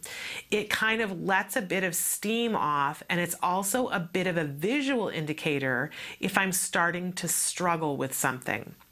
I don't know why I do it. I just kind of, uh, I've done it as long as I can remember. Um, now I will say that when my child, my child didn't do a lot of rocking, but he did do a lot of hand flapping, and this would happen, you know, a lot. And I remember after he was diagnosed, I I had never had a panic attack until after he was diagnosed. And then I had a lot of fear of having another panic attack because anybody who's ever been through a panic attack, you know, I don't want to feel that way again. Um, and I remember having somebody explain to me that this might be soothing. And I was in a moment where I was starting to feel the panic coming. And I, you know, and I was like, what can I do to help myself? And I did this. And I have to tell you, it was very soothing to me. Uh, there was something about it. It feels I don't know. When I and I thought oh gosh I kind of get it now. Um, and anybody you've ever seen that's been in grief and they and they rock we know that you know there are things that happen in inner ear when you rock that you know they're why do babies love to be rocked? Some babies find it soothing other babies don't. Why does a person sit and click their pen compulsively right? These are automatically reinforcing there is something about it that is soothing to that individual. So if you have a child who's engaging in hand flapping, and if it is preventing them from engaging in behavior that you want them to engage in, we we uh, we can't always find out with automatically reinforcing what is the exact thing that it's doing, but we can kind of get an idea of it. And what we want to do is give it a replacement behavior that doesn't prevent them from doing the thing. So if it, if we're trying to teach the child how to write and they're doing this, we're, we're not going to be productive, right? Um, but what we don't want to ever do is just take away the thing that that has been reinforcing to them in some way. If this was soothing them or this was stimulating them, there's a need for it. So we've got to find something else that they can do that is not going to prevent them from the writing. I just think it's so important that we know that it's never just, oh, we'll take that away from them.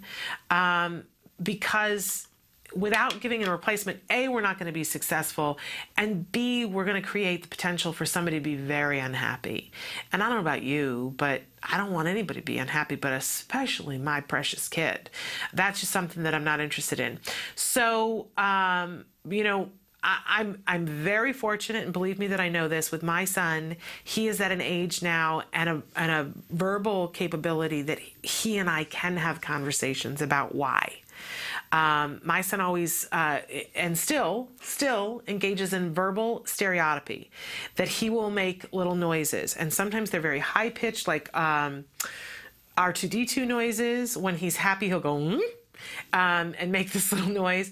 Um, and other times it's stuff way in the back of his throat that he'll when when he first um, transitioned into the world of autism, he would have his, he'd stop speaking and he would have his little characters. He had little, uh, I, I, think they were Teenage Mutant Ninja Turtles, um, but they were bugs, so I don't know what they were.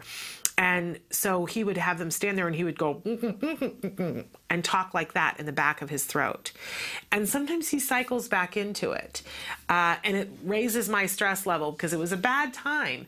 Um, but I recently asked him because he was doing it again. And I said, Why do you do that? And he said, Because it feels really good. My throat is a little bit, you know, full back here. And when I do that, it just kind of clears it all out. you know, but he couldn't tell me that at three and he couldn't tell me that at four or five. Um, so, do know, first of all, that it has a purpose. Whatever the behavior that your child is engaging in, it has a purpose.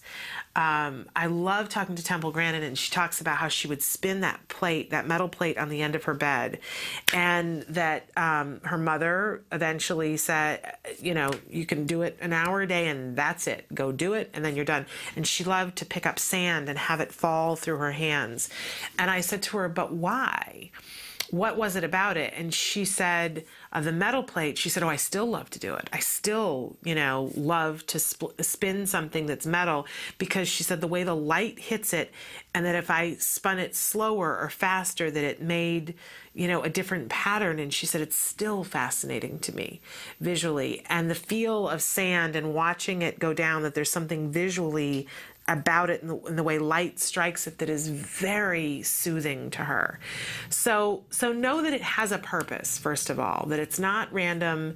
Um, will will you get to know what the purpose is for your child? I don't know, um, but I will tell you that when we found ways for my son to communicate when he was feeling anxious about something, uh, and when we found ways for him to communicate about when he was happy about something other than going, mm-hmm, you know, he started doing those things more often.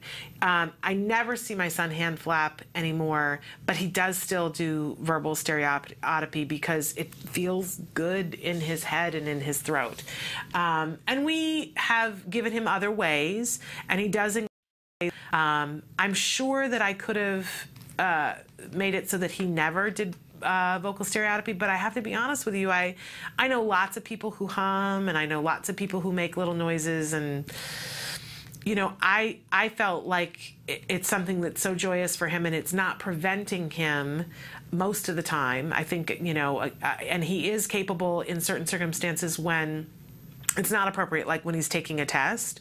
He knows that he can't do it, and he's able to stop doing it. For me, uh, that's it if he's able to control it and have an awareness socially of when it's disturbing other people and clamp down, down on it during that time and engage in it later, I think that's perfectly acceptable. Each parent has to decide for themselves, right? It's a very personal decision between you and your family. Um, but it, I do think that there's something freeing about understanding that that it has a purpose, that it's not random. Okay, so continuing on, um, one of the other things that somebody wrote here was the obsession with doors. Um, we know that a lot of our kids will find something that they're obsessed about, um, and for some of them, it's opening and closing doors. I really want to encourage you to look and um, it's not on our site, and Emily, maybe you can help me to know where they can find it. There's a video of Justin Marroquin, and we show it sometimes here on the show, that is part of the uh, Mission Possible series, where um, my son is included in one of them as well too, where they take kids who've made progress, and they're they haven't all made the same amount of progress, right? Justin Marroquin is the exact same age as my son, and he's fully recovered, uh, seamless, seamless recover, but in the early days, and and I and it really tears my ticket when people go, "Oh, he never had autism." Excuse me, um, but Justin Marroquin absolutely had autism, and he was one of those kids who could not uh, disengage from a door, like Laura, his mother, will tell about going someplace and trying to stay in a hotel and spending an hour because he couldn't get on or off the elevator because he was so fascinated with the doors. And how he would, you know, go and slam and open a door and slam and open a door to the point where she was ready to run out into the street herself. Um, and you know, what they did was that they went through a lengthy process with that individual child where they found other things for him that were as reinforcing as the doors.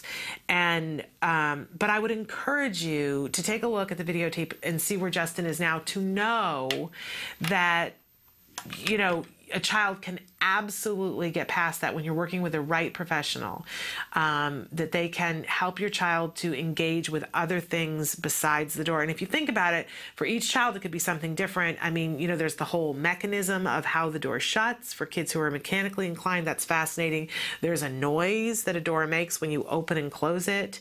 Um, there's the feeling of the wind blowing when you shut it fast. Uh, so many different things that it could be of why your child is obsessed with doors. But the right the right BCBA can get in there and observe the behavior and, and begin to figure out what it is about it and, and put a replacement behavior in there. Uh, it, you know, it's very effective when you work in that way.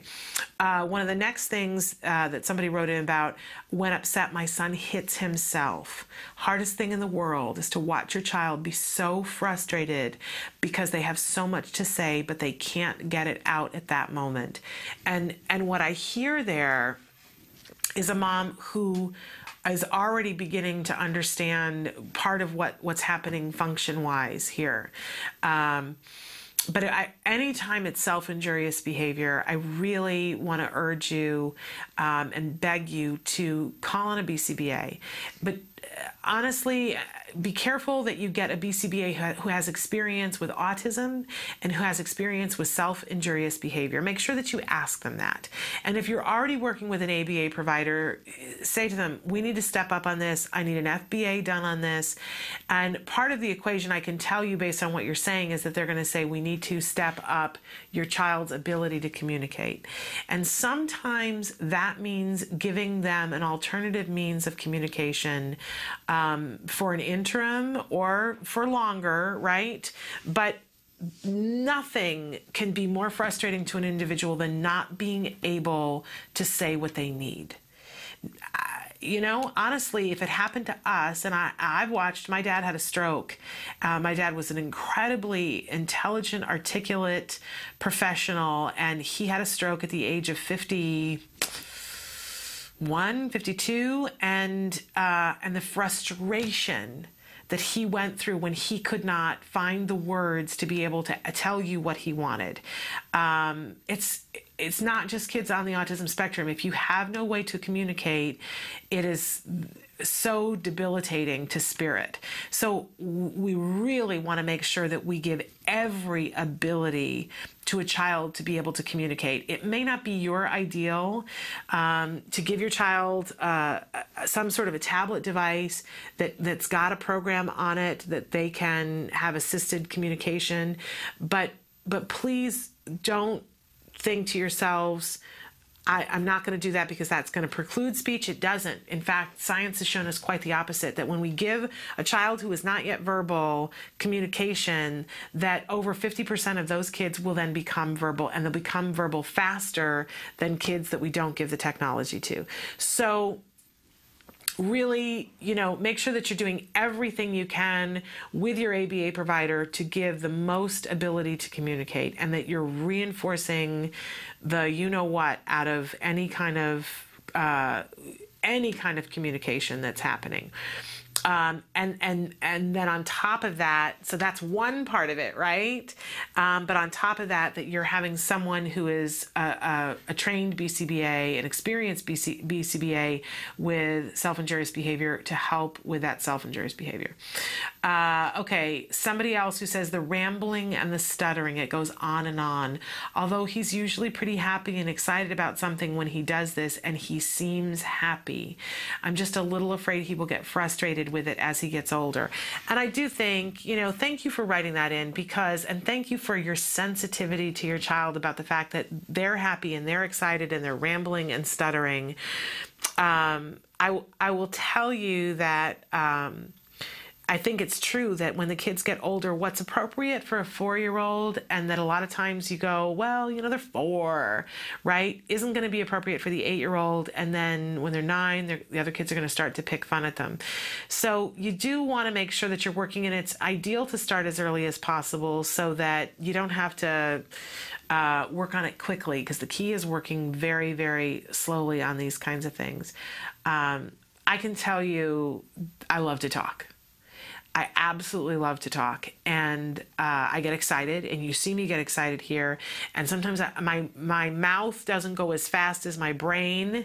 Uh, I get going a little bit too fast. It used to drive my mother crazy when I was a kid, and my mother's method of doing it, which is not ABA, by the way.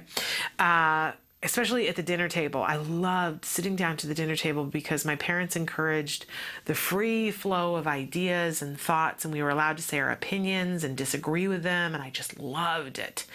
And um, but I would get excited, and my mother hated it. And so what my mother would do is toss a glass of cold ice water across the table at me. At the t- I know it's horrible, right?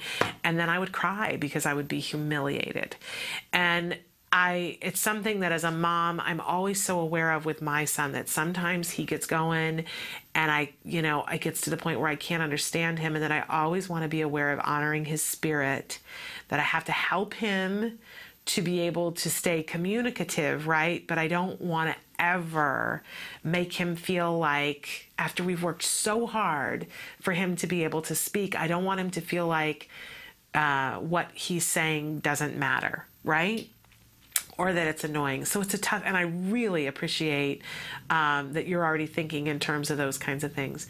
But uh, you know, if there's if you work with the right BCBA, they can come in with your child and have them feeling that excitement and get them to slow down. You know, whether it's that introducing a toy and saying to them, "Now I'm going to I'm going to give you this toy and it's so exciting. We're going to talk about this toy and I want you to talk about this toy, but we're going to practice uh, talking really slowly."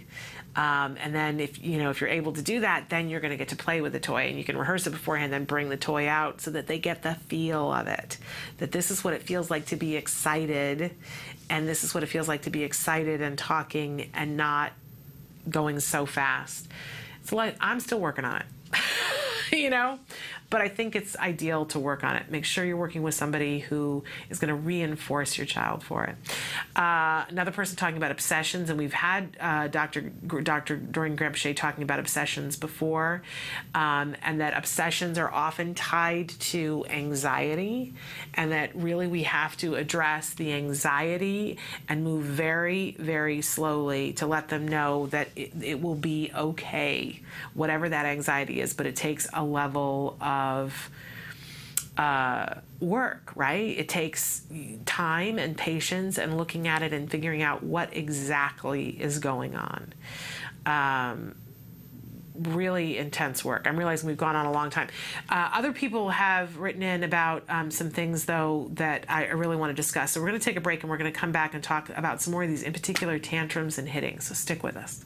Hi, welcome to Camp Discovery, a free to play suite of fun, interactive learning games for kids 2 and up, designed by experts in autism. Camp Discovery will open your early learner to a world of new skills, shapes, numbers, colors, locations, emotions, and more. Let's get started. Please choose a level. Objects. First, Camp Discovery's intelligent preference assessment determines your child's preferred reward for choosing correctly. Okay, got it. Let's play.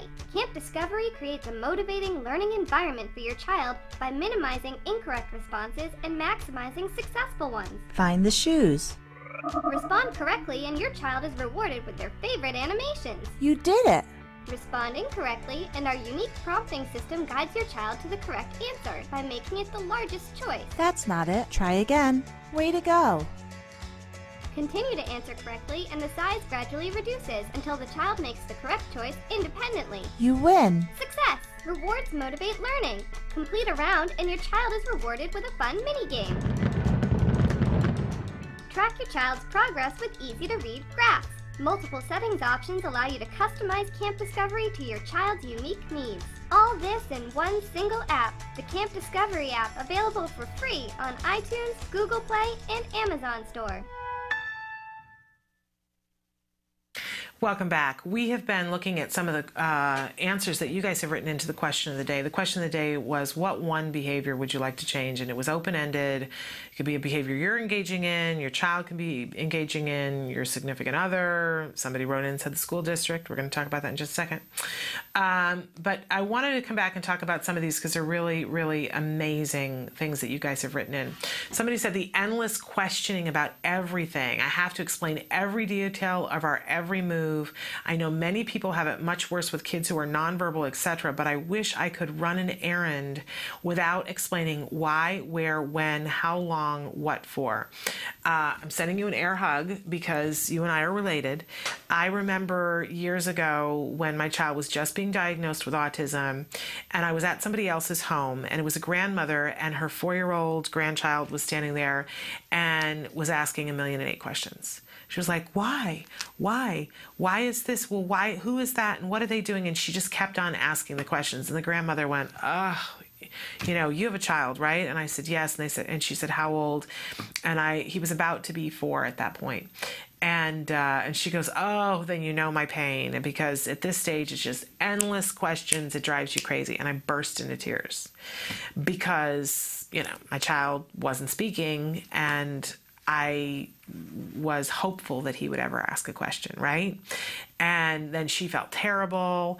And I said to a friend, I said, if I ever, and she said, but you do understand what? And I said, oh, I completely understand. I've been around four year olds before and they can drive you batty.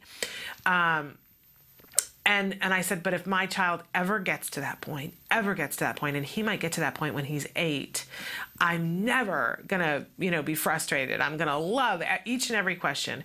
And it was about a year later that he asked his first question, and I almost wrecked the car because he asked a question.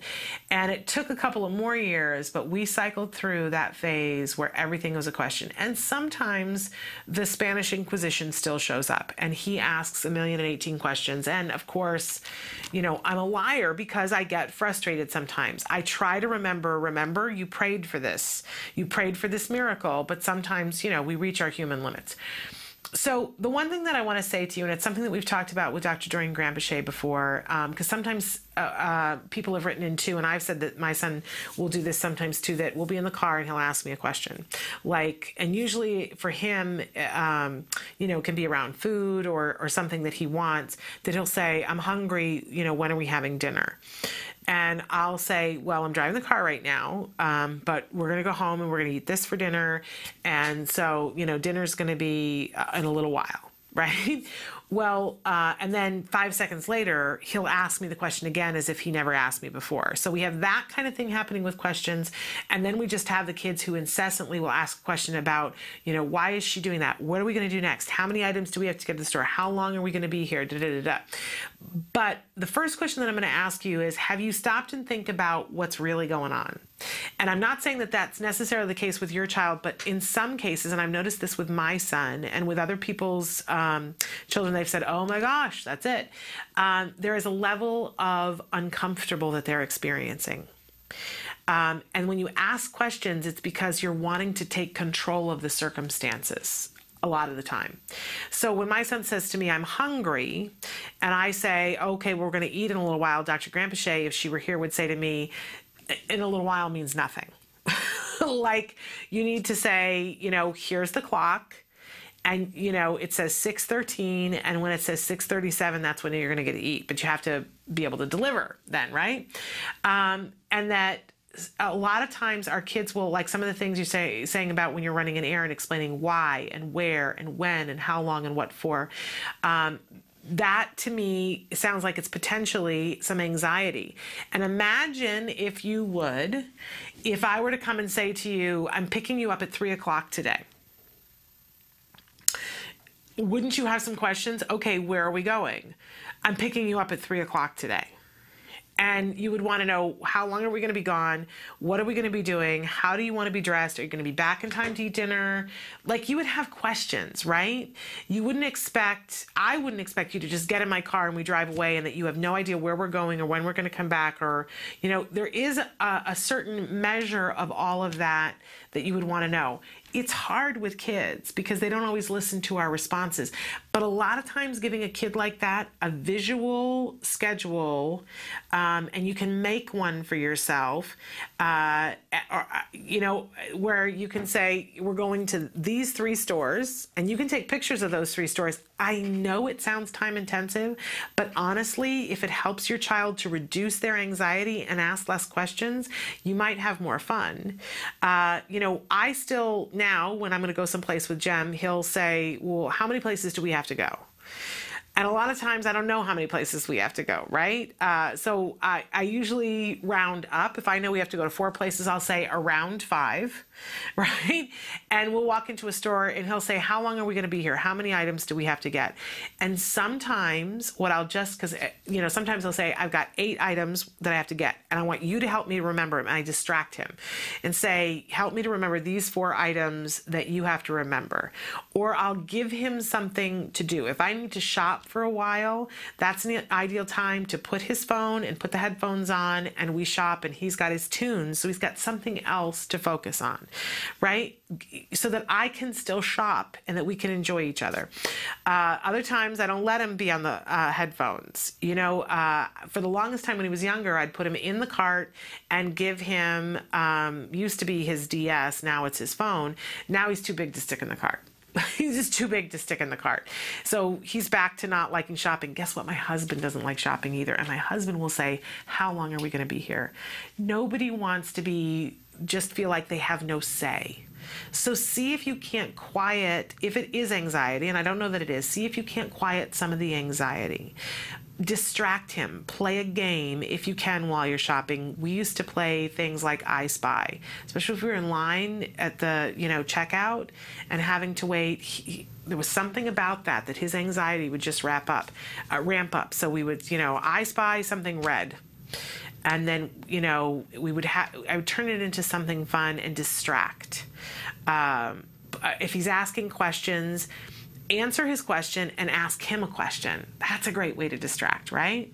Uh, so if he says, Where are we going? Uh, and you say, We have to go to the store, to the grocery store, before he can say the why, you can say, What would you like to have for dinner? If he's at that stage where you can have that kind of a conversation. Uh, and see if that kind of thing can help you. But know that there is a function there that part of it there whether it's reducing anxiety to have control there's a reason why your child is asking questions see if you can't turn it around and make it something positive now um, somebody else wrote in and said tantrums and hitting so important that we figure out what the function of the tantrum is, what the function of the hitting is. I've talked before on the show about um, doing a three column to help yourself out. You take a piece of paper and you fold it into threes, right? And on the top of the paper, you write A, B, C. We all know our ABCs, right? In behavior, we want to know the A stands for antecedent. What happened right before the tantrum? Then the B is the behavior, and you want to, the experts call it the topography of the behavior. You want to write, you know, what it was, how long it went on, what you know, did they kick? Did they hit? Did they bite? What did they do? And then the C is the consequence. What was the consequence for the behavior? Now, I recommend that you keep, if your child's engaging in tantrums, you start this kind of a log. It's a behavior log, an ABC, you know, behavior log. Uh, they, they call it the three contingents, uh, but the ABC is a behavior, right? And so when the tantrum is happening, make sure that you're not feeding it by giving it attention and you're not giving into it. So if it if you're someplace and the child wanted something and you didn't give it to them and then they engage in, engage in the tantrum, make sure you don't give in to them, right? You don't give the thing that you, that you're doing. Um, but and try not to you never ever ignore the child but once you've secured the area and made it safe don't give attention to the behavior it feels horrible uh, just to put that out there. It feels terrible. You feel like a bad parent. Um, and especially if you're in public and people are like, why aren't you doing something? And, you know, the child is snotting themselves and screaming and trying to overturn the shopping cart. My child's done that and turned over the shopping cart in the middle of a tantrum in Whole Foods. Right? Um, but you try not, don't get into a discussion with them while it's happening. Think like a scientist and think to yourself, what exactly are they doing? What happened before? The next opportunity that you have when they're safe and you're safe and it's over, start with the behavior because that will be freshest in your mind, won't it? Um, and then write down what the consequence is. And that's sometimes the hardest because then you, that's the clear thinking moment when you go, oh, Right after it was over, I gave him a lollipop. Oh, that was probably not the best thing I could have done. Forgive yourself. Just note it. And then go back and think what was happening right before. And then if the tantrums are are getting bigger and huger and lasting longer, have somebody else come in and help you to look at why this is happening. There are lots of ways to head a tantrum off, but it depends on what the function of it was. I always talk about the four usual suspects. There's really only four main reasons why a child usually engages in a tantrum. One, because they want to get access to someone or something. They want that toy. They want to be with mom. They want that lollipop, right? Uh, or they want to uh, escape someone or something. You said it's time to turn off the TV and go to bed, and they throw a hissy fit so that they're not going to bed. Um, they, you know, ran down the street away from you because they didn't want to work on the thing that you wanted to work on.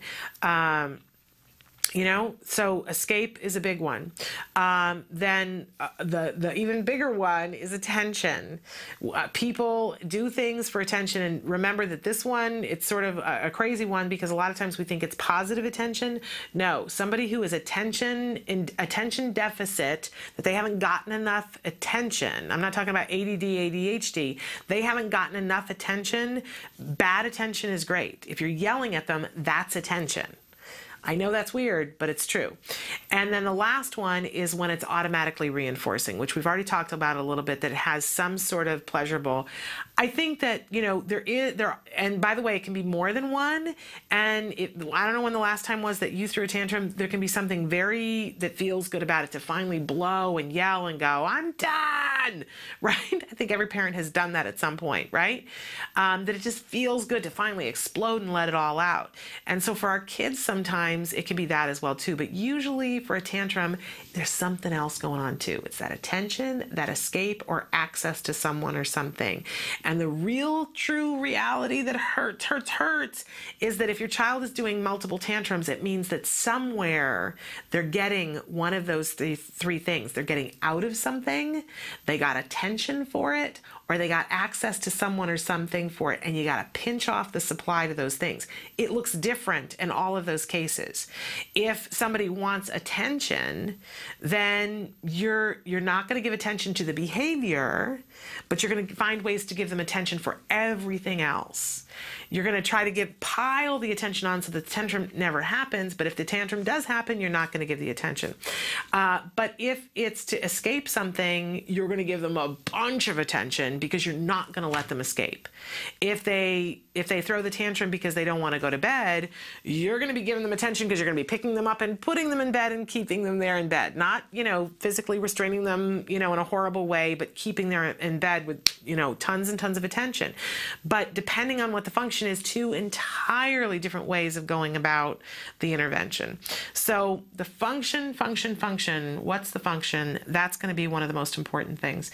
And then uh, two quick things here. Somebody said, "I just wish I knew what my child was thinking." That's what I wish. That was my biggest wish. And I tell you that we did quality ABA, and I now can ask him, "What are you thinking?" and he can tell me. Don't give up on that. That's a good thing to wish for.